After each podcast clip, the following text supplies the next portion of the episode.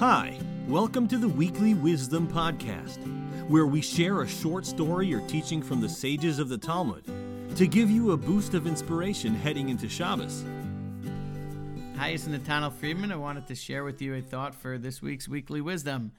There's a conversation in the Torah, which is uh, one of my favorites, which is um, a conversation between Moshe, Moses, and Paro, Pharaoh, the great Pharaoh. So in this, in their first conversation, they they have, if you will, one of the greatest miscommunications of all time because they're both 100% positive that they're 100% right. The conversation goes um, quite famously.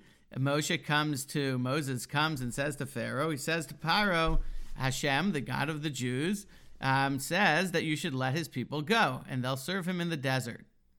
Paro responds. Now, if I would ask the average person what Paro's response is, I think that you would tell me that he said no. And we all know, no, no, no. Paro said it many, many times. But in truth, Paro says something so much more interesting. He says, Mi Hashem asher eshma bekolo. Who is Hashem? Who is this Hashem that I should listen to his voice?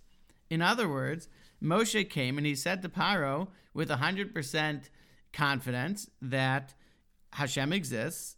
He is God. He made the world. He runs it, and on and on. And this is what he wants. And therefore, you have to listen. And Paro doesn't say, No, I don't listen. I recognize where you're coming from, but I'm not listening. Paro says, so much more interestingly, actually, says Paro, you are wrong. I don't believe that God exists. I am in control of the world, and I do not have to listen. I will not listen because I don't even believe to the fundamentals of what you've said. In other words, they were in a state of me being Moshe being 100% correct, Paro being 100% correct, and what should we do? That actually sets the stage for us to understand the rest of the conversations between Moshe and Paro throughout the whole story of the Exodus.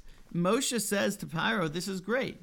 Let's now spend some time and we'll get to understand um, who's right. We'll get to have a, a full comprehension of whether you're right, that who is this God, or maybe I'm right. And when I say that Hashem says, you best listen. So, with that lens, we can then look at um, we can then look at the process of the plagues, really the process of leaving Egypt, of the Exodus itself, of Yitzias Mitzrayim, and even Kriyas Yamsuf, the splitting of the sea. Moshe says to Paro, as the plagues come up, he says, Here, come watch this. And as you watch this, I want you to take note because Hashem's going to be doing something that's humanly impossible.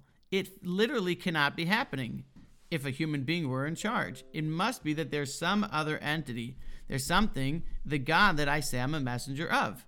It must be, there's no other way to explain it. And then Moshe goes on, and each time he says here, something's going to happen that's humanly impossible.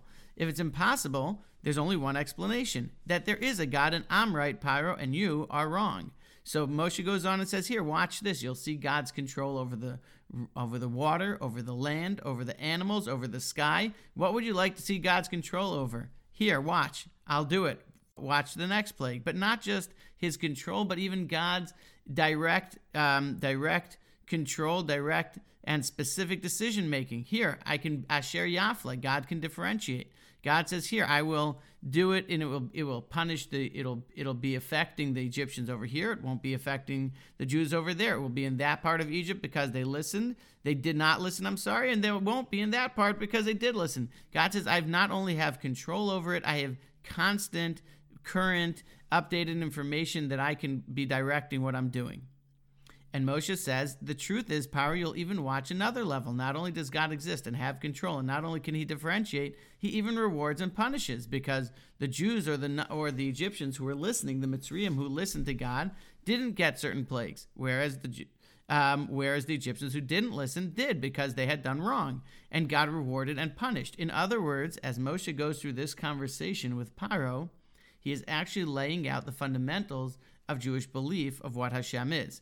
Paro, by entering the stage and saying with 100% confidence, Who is God? Mi Hashem, actually gives us the great opportunity to look at and discuss and go systematically through the process of understanding the fundamentals of Jewish belief.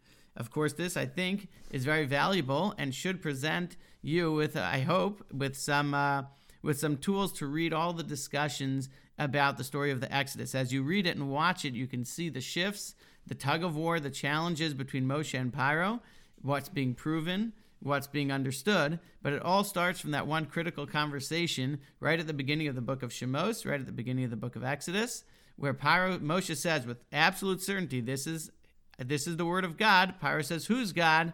And now Moshe says here, You want to know me, Hashem? I will show you. Here we go. Let's go. Thanks for joining us.